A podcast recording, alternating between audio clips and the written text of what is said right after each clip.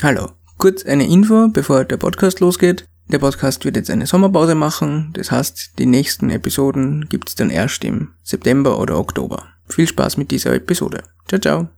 Hallo, guten Tag und ein herzliches Glück auf aus der Montan-Uni Leoben. Mein Name ist Stefan Lichtenecker. Ich bin heute hier mit dem Karim Kodir und spreche über seine Doktorarbeit und seine Mitarbeit im Projekt Rewaste 4.0. Hallo Karim. Hallo Stefan. Servus, hallo. Karim, was genau ist denn deine Aufgabe im Projekt Rewaste 4.0 und inwiefern führt es dann zu deiner Doktorarbeit?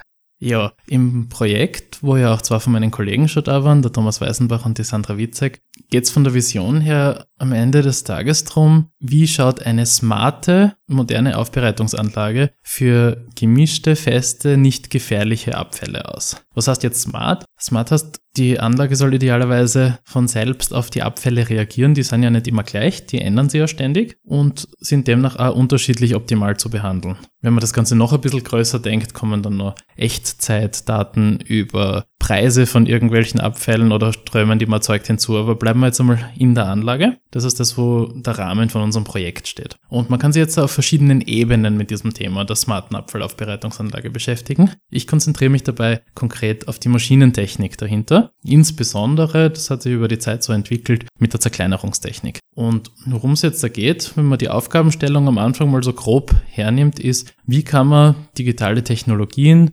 Modebegriffe wie Industrie 4.0, Internet of Things und so weiter, hinter denen ja schon auch was steckt, nutzen, damit Abfallaufbereitungsanlagen besser arbeiten, heißt einerseits effizienter und vor allem aber auch die Recyclingquoten und die thermischen Verwertungsquoten von den Abfällen zu erhöhen, dass man mehr in Richtung einer nachhaltigen Kreislaufwirtschaft sich bewegt. Und da beschäftige ich mich im Konkret damit, wie müssen die Maschinen ausschauen oder was müssen die Maschinen können, was müssen wir über die Maschinen wissen, damit man einen Beitrag dazu leisten kann, dass das funktioniert.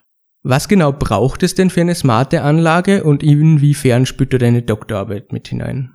Für smarte Anlage, wenn man sich das überlegt, braucht man ein paar Sachen. Ich sehe das als drei große Gebiete. Das eine, was man braucht, sind diese typischen, modernen, modischen, aber auch anspruchsvollen Dinge, die hinter den Algorithmen stecken. Also irgendeine Mathematik muss man am Ende sagen, was muss meine Anlage tun, damit es optimal läuft. Damit die aber überhaupt arbeiten können, brauche ich, das ist die zweite Säule, Messtechnik. Ich brauche Messtechnik, die man evaluiert, wie sich die Veränderungen in der Anlage, die bewirken kann, auf meinen Prozess auswirken. Das heißt jetzt so zum Beispiel auf den Durchsatz, wie viel geht durch die Anlage durch, wie viel Energie verbrauche ich in der Anlage, aber auch insbesondere, wie verändert es mein Material, also den Müll in dem Fall, der jetzt da durchgeht, was passiert mit dem und wie kann ich begünstigen, dass der optimale Eigenschaften hat, dass ich ihn nachher leichter entsorgen, besser verbrennen oder idealerweise sogar recyceln kann. Das dritte, was es braucht, worüber eigentlich sehr wenig geredet wird, lustigerweise, ist, jetzt habe ich Messtechnik und ich habe Algorithmen und jetzt sage ich meiner Anlage, du, dafür sollte sie halt auch was tun können.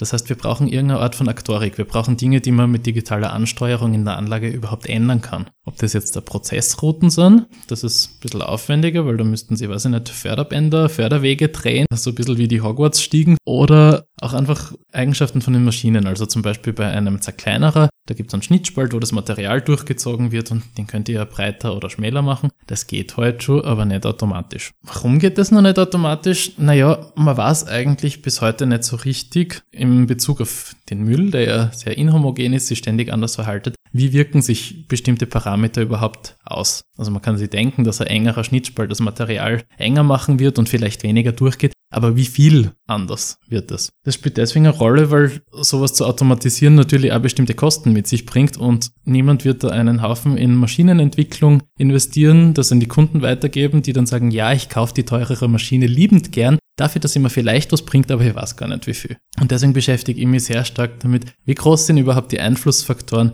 von verschiedenen Aufbereitungsaggregaten und insbesondere, weil es oft die erste Maschine in solchen Anlagen ist und damit sie auf den gesamten weiteren Prozess auswirkt. Wie sind die Auswirkungen von Veränderungen am Vorzerkleinerer? Also der mal den ganz groben Abfall im ersten Schritt kleiner macht. Womit ich mich auch etwas beschäftige am Rande, mehr in Form von auch Abschlussarbeiten, die ich betreue, ist das Thema Sensorik. Maschinensensoren gibt's zuhauf. Also aus, aus dem Maschinenbau und so kennt man das. Und wenn man sich überlegt, was ein Auto heute schon alles so mitmisst, das ist überhaupt kein Problem. Was schwierig wird, ist, wenn ich in Echtzeit Informationen über einen Abfall gewinnen möchte. Aus heutiger Sicht, wenn ich mir einen Abfall genauer anschaue und auch nur die grobe Zusammensetzung missen möchte, also sowas wie wie viel Metall ist drinnen, wie viel Holz ist drinnen, wie viel Papier ist drinnen, dann nehme ich aufwendig Proben, die schon einmal die Genauigkeit viel schlechter machen, weil ich mir nur Probe anschaue. Dann siebe ich die, wenn ich Glück habe mit einer Maschine, vielleicht sogar per Hand, und dann sortiere ich sie von Hand. Bis ich die Informationen habe, kann ich in der Anlage schon lange nichts mehr tun. Jetzt ist es nicht so, dass es technisch gar nicht machbar wäre, Dinge zu messen. Man könnte, passiert auch an manchen Stellen in der Anlage, Partikel so weit auseinander verteilen am Band, dass jedes Partikel einzeln da liegt und dann kann man mit verschiedenen Messtechniken, also Infrarot ist zum Beispiel eine Technologie, die Materialien erkennen kann. Mit Röntgentechnologie kann ich die Dichte und damit die Masse von den Materialien bestimmen und so. Das ginge ja alles. Nur, wir reden da von der Aufbereitung von Abfällen und nicht von der Produktion von Gold. Das heißt, das Ganze ist natürlich auch sehr stark ökonomisch limitiert. Wir brauchen Messtechnik, die leistbar ist für den Zweck und für den Mehrwert, den sie bringt. Und das ist eine besondere Herausforderung. Das heißt, unterm Strich beschäftige ich mich auf der einen Seite damit, welche Parameter können überhaupt sinnvoll meinen Abfallstrom und auch die Prozesseigenschaften beeinflussen. Wie wirkt sich das alles aus? Beispiel vom Vorzerkleinerer jetzt einmal, was untersuchungstechnisch eh eins der aufwendigsten Dinge ist, weil ich da mein Material auch nicht wiederverwenden kann, weil danach ist es kleiner und für den nächsten Versuch brauche ich neues. Das ist beim 7 zum Beispiel anders. Und auf der anderen Seite, wenn ich diesen Zerkleinerer jetzt beschrieben habe, und ich weiß, ich kann zum Beispiel mit einer Schnittspaltänderung mein Material so und so viel feiner machen. Wie kann ich das in Echtzeit mit überwachen, damit der Zerkleinerer dann immer so reagieren kann, dass ich zum Beispiel trotz der sich ständig ändernden Abfälle eine möglichst gleichmäßige Kornverteilung habe, die dann in den weiteren Prozess geht. Also ist die Problematik mit den Daten nicht die, dass man sie nicht erheben kann, sondern dass man sie nicht Echtzeit umsetzen kann. Jein. Man kann Daten von Hand schon erheben, jetzt einmal rein theoretisch. In Echtzeit von Hand natürlich nicht, aber auch nicht in großer Menge. Also ich kann jetzt da nicht den gesamten Materialstrom spezifizieren. Wenn ich jetzt einen typischen Versuch von mir anschaue, da gehen vielleicht so 20, 30 Tonnen Müll durch. Das sind dann schon Stückerl über 100 Kubikmeter, ein, 200 Kubikmeter Müll. Wenn ich da anfange, bis in die feinen Partikel alles auseinander zu sortieren, dann bin ich halt einmal ein Jahr damit beschäftigt, dass ich einen Versuch gemacht habe. Also das ist das eine Problem dabei. Das andere ist, die technischen Lösungen, die es gibt, die werden unglaublich aufwendig, finanziell und maschinell. Die hat man nicht einmal für Versuche leicht zur Verfügung. Und weil es sich nicht lohnt, hat man sie ja nie für die Abfallanwendung so weit entwickelt, dass man jetzt die Analysen, die wir machen wollen, jetzt einfach mal so von der Stange damit machen könnte. Das heißt, das Problem ist wirklich, wie komme ich an Echtzeitdaten und auch wie komme ich an große Datenmengen. Man muss sich überlegen, ich bin in das Projekt gekommen und habe die Vorstellung gehabt, wir machen jetzt ein Big Data Projekt. Mir davor schon ein bisschen mit Big Data Analysen beschäftigt gehabt und dann habe ich festgestellt, ja, groß an den Daten ist eigentlich nur der Aufwand, um sie zu gewinnen. Also wenn ich bedenke, dass ich richtig froh bin, dass ich für die Spezifizierung von meinem Schredder jetzt materialtechnisch, wenn ich da zwei, drei Einflussfaktoren untersuchen möchte, einfach einmal 32 Versuchspunkte habe. Nicht gerade die Größenordnung, die man sich unter Big Data vorstellt. Und man sich dann überlegt, dass da so dreieinhalbtausend Personenstunden dahinter stecken, drei Monate, sehr, sehr lange Arbeitstage, ein Haufen Industriemaschinen, die da lange Zeit für die Versuche zur Verfügung gestanden sind, die ansonsten in der Zeit vermietet gewesen wären und jeden Tag Geld verdient hätten. Dann muss man sagen, ja, es sind Big Data, Big Effort Data, aber man kann damit schon Aussagen gewinnen. Nur, wenn ich jetzt äh, hergehen möchte und ich möchte wirklich auf den konkreten Abfall, der in einer Anlage ist, reagieren, der ist ja einmal anders, der ist auch nicht mehr gleich, wie er bei meinen Versuchen war. Der ist abhängig von der Herkunft. Wenn ich in einem anderen Bundesland bin, ist anders. Wenn ich eine andere Sammelroute habe, ist schon ein bisschen anders. Wenn ich andere Jahreszeit habe, ist anders. Wenn sich die industrielle Landschaft in meiner Gegend ein bisschen ändert, ist das schon wieder anders. Dann brauche ich trotzdem was, womit ich immer wieder kontinuierlich neue Daten gewinnen kann und das mit einem vertretbaren Aufwand. Und da wird die Sensorik einfach unglaublich wichtig. Jetzt gibt es ja verschiedene Ansätze, die man in die Richtung verfolgt. Das eine ist trotzdem dieses Thema mit der Vereinzelung. Es spricht ja nämlich nichts dagegen, dass man sagt, man hat automatisierte Probenahme in einer Anlage, die sich irgendwo zentral zum Beispiel immer wieder Teilströme anschaut und die untersucht. Nur man ist eben auch da noch nicht so weit, dass man die Aussagen, die man gewohnt ist, vor allem auch zu haben, treffen kann. Also ich kann jetzt sehr leicht sagen, wenn ich meinen Abfall da schön aufbreite, wie viel von der Oberfläche, die ich da sehe, von den Partikeln war jetzt der Papier, wie viel war Holz. Gewohnt sind immer, dass ich weiß, wie viel Massenprozent von was drinnen ist. Darauf funktioniert die ganze Abfallwirtschaft, darauf funktioniert die Auslegung, die wir haben, darauf funktionieren die Analysen, die wir haben. Und wenn ich jetzt anfange, das ganz anders zu machen, dann weiß ich gar nicht, was die Aussagen bedeuten, die ich da gewinne. Und deswegen versucht man im Moment irgendwie auch aus den Messdaten, die man da gewinnen kann, Möglichkeiten zu finden, auf das rückzurechnen, was man auch in einer händischen Analyse hätte. Das zweite Thema ist, wenn ich jetzt da wirklich schnelle Daten haben möchte, also ich möchte nicht mehr automatisierte Probenahme, wo die Probe erstmal wohin muss. Echtzeit ist ja immer relativ, also da habe ich die Daten dann vielleicht eine halbe Minute später, da ist idealerweise das Material noch nicht durch die ganze Anlage durch, zumindest ist das noch nicht beim Kunden und die kann nachher noch ausgleichen. Aber wenn ich so richtig Echtzeitdaten möchte, wo ich sofort reagieren kann auf kurzzeitige Schwankungen zum Beispiel auch in meinem Prozess, dann muss ich eigentlich am Förderband direkt nach einer Maschine messen können. Da kommt dazu, dass das Material nicht in Einzelkörnern vorliegt, sondern da habe ich eine Schüttung von Material, auf die im günstigsten Fall, das wäre natürlich die Wunschvorstellung, mit einer Kamera drauf schaue und dann ein bisschen was war's. Nur dazu muss man die Algorithmen finden, die das können, die wirklich im Abfall die Dinge detektieren, die man jetzt Aussagen treffen können.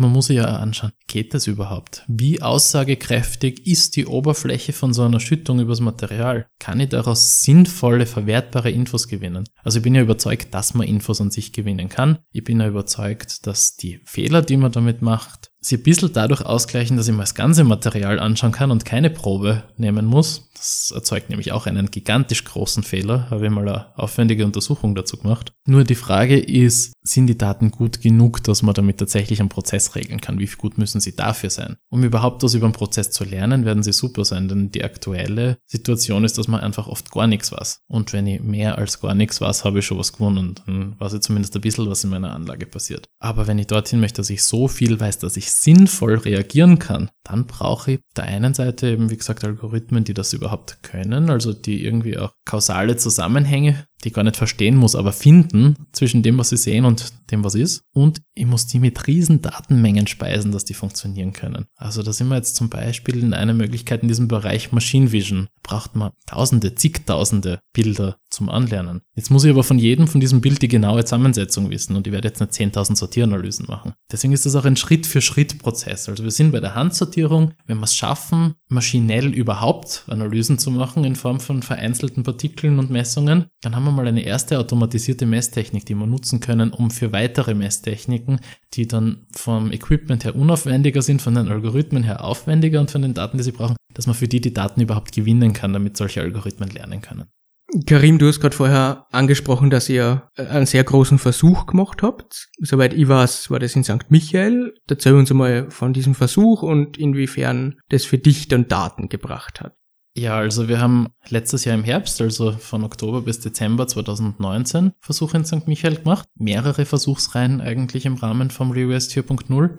Eine davon, die vom Aufwand her wahrscheinlich größte, war die Versuchsreihe, die ich betreut habe. Das war die, wo es von der Grundidee her mal darum gegangen ist, den Einfluss von Schredderparametern auf den Prozess zu untersuchen. Also wir wollten uns anschauen, wie beeinflussen verschiedene Zerkleinerungsgeometrien, wie beeinflusst die Größe vom Schnittspalt und wie beeinflusst die Drehzahl von der Zerkleinerungswalze den Durchsatz, die Durchsatzgleichmäßigkeit, den Energieverbrauch, aber auch die Qualität vom Material, das daraus kommt. Das war natürlich nicht das einzige Ziel dahinter, sondern das war das, worauf die Versuchsplanung basiert hat. Wir haben dort jede Menge Messtechnik installiert, mit der wir dann auch noch weitere Aussagen treffen wollen. Dazu komme ich gleich noch. Bei dieser Versuchsreihe, also überhaupt einmal, warum ist das Ganze so groß? Da gibt es ein paar Gründe. Einer ist, wir haben es mit gemischten, sehr inhomogenen variablen Abfällen zu tun. Wenn man sich jetzt klassische Versuchsführung anschaut, zum Beispiel in der, weiß ich nicht, chemischen Verfahrenstechnik oder so, dann startet man meistens einmal im Labor, dann sieht man dort die Reaktion, die ich möchte, beispielsweise die funktioniert, dann geht man in einen Technikumsmaßstab, dann geht man vielleicht noch in einen Pilotmaßstab und so hangelt man sich rauf Stück für Stück und geht irgendwann in den Produktionsmaßstab über. Wenn ich jetzt Untersuchungen mit dem Material machen möchte, mit dem ich mich beschäftige, dann habe ich das Problem, dass ich die Maschinen vielleicht noch im Labormaßstab herstellen könnte, aber nicht das Material, das ich untersuche. Also man stellt sich einmal einen Restmüll im Miniaturmaßstab vor, vielleicht eine Cola-Dose, die so groß ist wie mein Fingernagel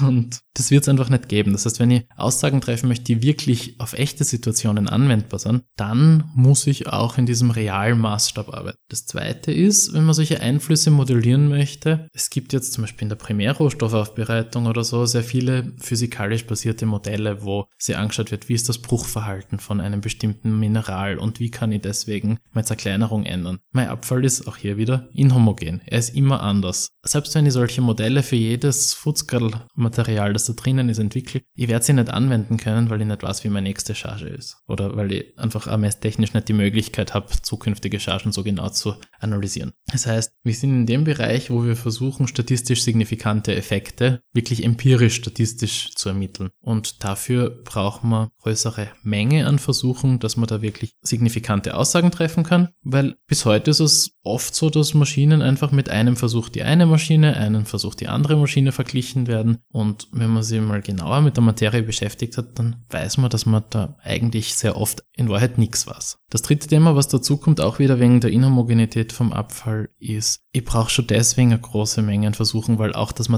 von Versuch zu Versuch sich ständig ändert. Das heißt, ich muss gesichert ausschließen können, dass die Effekte, die ich sehe, wirklich an dem liegen, was ich an der Maschine verstelle und nicht daraus resultieren, dass jetzt einfach die nächsten 20 Tonnen Müll durchgegangen sind und die sind halt ganz anders. Und da kommt man dahin, wo eigentlich der schöne Kontrast ist in den Dingen, die ich so tue. Das eine sind diese sehr, sehr großen Versuche und das andere ist wirklich so Grundlagenarbeit, wie kann ich solche Effekte rausrechnen. Aber jetzt nochmal zur Versuchsgröße. Also wir haben dann wirklich, wir haben drei Schredder dort stehen gehabt, Industriemaßstab. Wir haben fünf Industriemaßstab Siebtrommeln, also in denen kann man problemlos herumlaufen, dort stehen gehabt mit einem Trommelsieb dazu. Wir haben einen sensorgestützten Sortierer Industriemaßstab für die Analytik benutzt. Der ist mit drei LKWs angeliefert worden und zwei Wochen dort aufgebaut worden. Wir haben mit drei Staplern gearbeitet, auch für die Probenahme, weil das von Hand einfach nicht mehr tragbar gewesen wäre. Dafür haben vier Studierende neu den Staplerschein gemacht. Ich habe meinen langjährigen, selten verwendeten Staplerschein auch wieder reaktiviert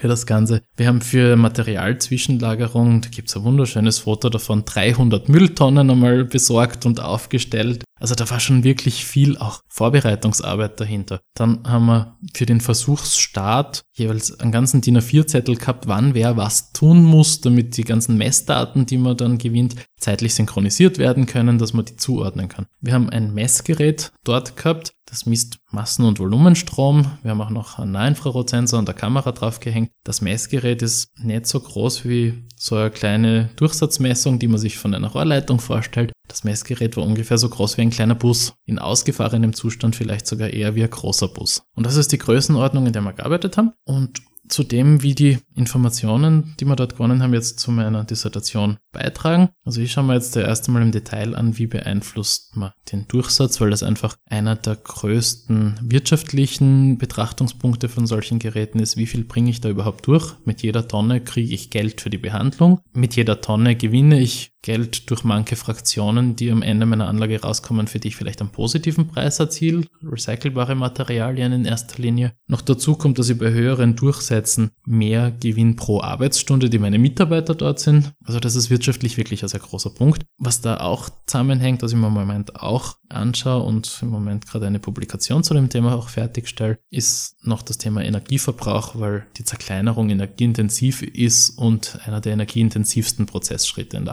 Abfallaufbereitung. In weiterer Folge werden wir mit den Proben dort dann anschauen, wie haben wir die Korngrößenverteilungen vom Material beeinflusst. Also das sind Abfallbereich als die Sieblinie bekannt, weil man es halt mit Siebung bestimmt. Und das dann aber nicht nur auf der Ebene von Gesamtmaterial, wie es oft gemacht wird, sondern von jedem einzelnen Material auch, mit dem Ziel zu schauen, ob ich, wenn ich den Schredder ändere, gezielt bestimmte Materialien in bestimmten Korngrößen aufkonzentrieren kann und damit eigentlich schon eine gewisse Konzentrations- und Sortierwirkung erzielen kann. Darüber hinaus ist eine Masterarbeit gelaufen, wo das Material, das dort dann gewonnen worden ist, in Einzelpartikelbildern aufgenommen worden ist und geschaut worden ist, kann ich aus dem, was ich von einem Partikel in 2D von oben sehe, jetzt da wirklich auf die Korngröße gemäß einem Sieb rückschließen. Die Ergebnisse waren ganz gut. Es gibt jetzt dann auch weitere Arbeit in die Richtung. Da läuft jetzt zum Beispiel eine Bachelorarbeit seit kurzem, wo die Daten noch einmal mit Machine Learning Algorithmen angeschaut werden. Und wir haben noch jede Menge Daten von dem Nahinfrarotsensor und von der Kamera, die über diesem Messgerät, dem busgroßen, waren, wo man auch noch jede Menge zukünftige Forschungsthemen, die schon parat sind, aber wo die Ressourcen einfach noch nicht dafür frei geworden sind, dass man sich mit den Daten beschäftigt. Da möchten wir uns auch noch jede Menge anschauen. Also so groß der Aufwand der Versuche war, wir werden wahrscheinlich nicht nur über Monate, sondern über Jahre hinweg noch sowohl mit Mehrwert für die Industrie, aber vor allem auch wissenschaftlich davon zehren können, diese Daten zu verwerten. Also habt ihr schlussendlich mit dem Versuch in St. Michael jetzt Big Data geschafft für Abfall?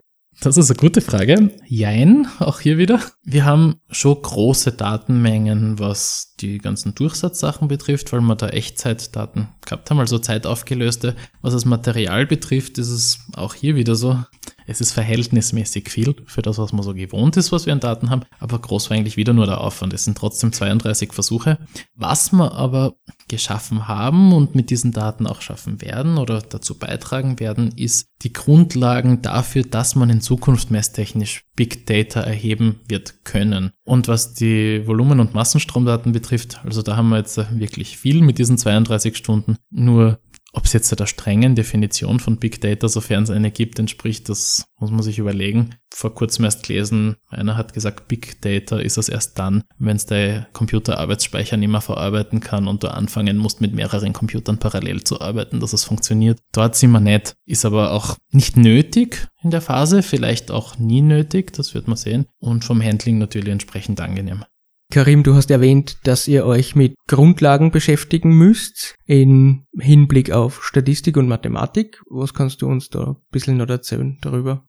Zum einen ist es so, dass wir bei diesen Versuchen unter anderem eben zum Beispiel diese Streuung der Abfälle, also die Zufälligkeit der Abfälle auf die Versuche verteilen wollten und das mit möglichst genug Versuchen ausgleichen wollten. Da gibt's das Feld der statistischen Versuchsplanung und Auswertung zum Beispiel, das da ganz gutes Handwerkszeug bietet, womit ich mich viel beschäftigt habe im Vorfeld.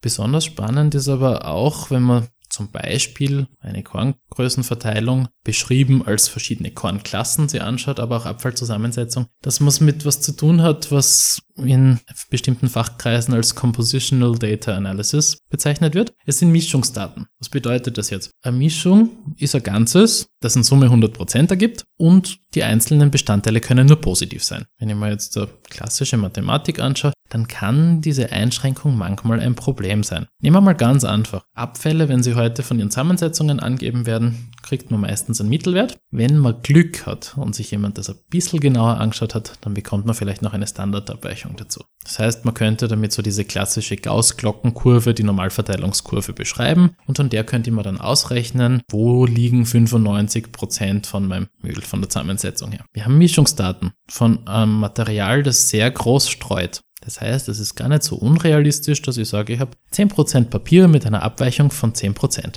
Heißt effektiv, mein Papieranteil liegt irgendwo zwischen plus 30 und minus 10 Prozent. Da habe ich ein Problem, weil das stimmt einfach nicht mehr und damit funktionieren die ganzen Methoden nicht mehr. Das zweite, was ich habe, was auch damit zusammenhängt, die meisten standardstatistischen Methoden, auch wenn sie unter dem Begriff Multivariat laufen, also viele Variablen, viele Dimensionen und sie damit viele Einflussfaktoren anschauen, Drehzahl, Schnittspalt, von mir aus Tagestemperatur, Luftfeuchtigkeit und im Machine Learning Bereich vielleicht auch hunderte oder tausende solcher Dinge. Die Ergebnisse, die man sich anschaut, sind meistens skalare Größen, also einzelne Zahlen, zum Beispiel mein Durchsatz. Es wird dann spannend, wenn mein Ergebnis ein Agglomerat von Zahlen ist, ein Vektor, zum Beispiel eine Mischung oder eine Korngrößenverteilung, eine Mischung aus Kornklassen. Weil dann sind die nicht mehr unabhängig, dann kann ich nicht mehr jede für sich modellieren, sondern muss ich sie mir als Ganzes anschauen. Warum? Mein Papier kann nicht mehr werden, ohne dass mir was anderes weniger wird, wenn es in Summe 100% ergeben soll. Und da sind wir auch wieder in sehr speziellen Formen von statistischen Regressionen drinnen. Da sind wir, je nachdem, was man aussagen möchte, da muss man auch vorsichtig sein und sich im Detail beschäftigen. Auch in dieser Compositional Data Analysis Yes. Drinnen. Es ist ein sehr spezielles Feld, da gibt es eine kleine internationale Forschungsgruppe mit Hauptsitz in Girona in Katalonien. Die habe ich auch einmal getroffen. Es war sehr spannend, auf eine Konferenz zu gehen, wo lauter Mathematiker sind und man halt dann oft doch nicht alles versteht und trotzdem versucht, viel mitzunehmen. Aber das war sehr lehrreich. Und worauf ich am Ende raus will, ist, wir haben auf der einen Seite diese riesen Versuchsmaßstäbe mit viel Projektmanagement und auch solche Fra solchen Fragen wie, wie kommt mein Mitarbeiter jetzt am Abend heim, weil es ist spät geworden und der Bus verlangt Öl. Haben wir auch schon gehabt. Und auf der anderen Seite ist es dieses sehr, sehr grundlagentechnische, mathematische Auseinandersetzen damit, wie kann ich solche Versuche, wenn ich sie dann gemacht habe, überhaupt auswerten und sinnvolle Aussagen daraus treffen. Weil das ist auch nicht so trivial und das ist das mathematisch-forschungstechnische sehr Spannende an dem Gebiet. Woran arbeitest du gerade? Erzähl uns ein bisschen was und, und wie viel Arbeit hast du noch? Wie bereits vorher erzählt habe, haben wir ja Daten gewonnen, mit denen wir noch sehr lange beschäftigt sein werden. Auch ich, der Zeitl. Ich habe mir jetzt in den letzten Wochen und Monaten sehr stark mit diesen Thematiken Durchsatz und Energie beschäftigt. Das Thema habe ich jetzt auch abgeschlossen. Die Publikation dazu hoffe ich auch heute noch einzureichen. Und jetzt da geht es aufs nächste Level. Jetzt da geht es in Richtung der Materialien. Also ich möchte jetzt von dieser Versuchsreihe in St. Michael auch das Thema Korngrößenverteilungen, Gesamtkorngrößenverteilungen auf Materialebene angehen. Dort die Daten aufbereitet sind sie schon, dort die Daten analysieren, Aussagen daraus ableiten, relevante, die dann voraussichtlich auch in eine Publikation packen. Und mit diesen Themen plane ich dann so um den Jahreswechsel herum meine Dissertation abzuschließen. Das heißt, in nächster Zeit wird neben diesen Analysen nochmal viel Schreiben an der Tagesordnung sein. Aber ja, alles im Rahmen vom Rebest 4.0. Darüber hinaus, wer, wann und in welcher Form die Daten, die wir gewonnen haben, noch weiterverarbeiten wird, das wird es in Zukunft noch zeigen. Aber es wird auf jeden Fall noch viel voraussichtlich sehr erkenntnisreiche Arbeit damit geschehen. Das heißt, du hast jetzt noch einiges zu tun. Das heißt, ich werde jetzt wieder gehen und den einmal da belästigen. Ich sag danke für das Interview, Karim. Ja, danke dir auch. Mir sehr gefreut. Und ich sag danke und baba.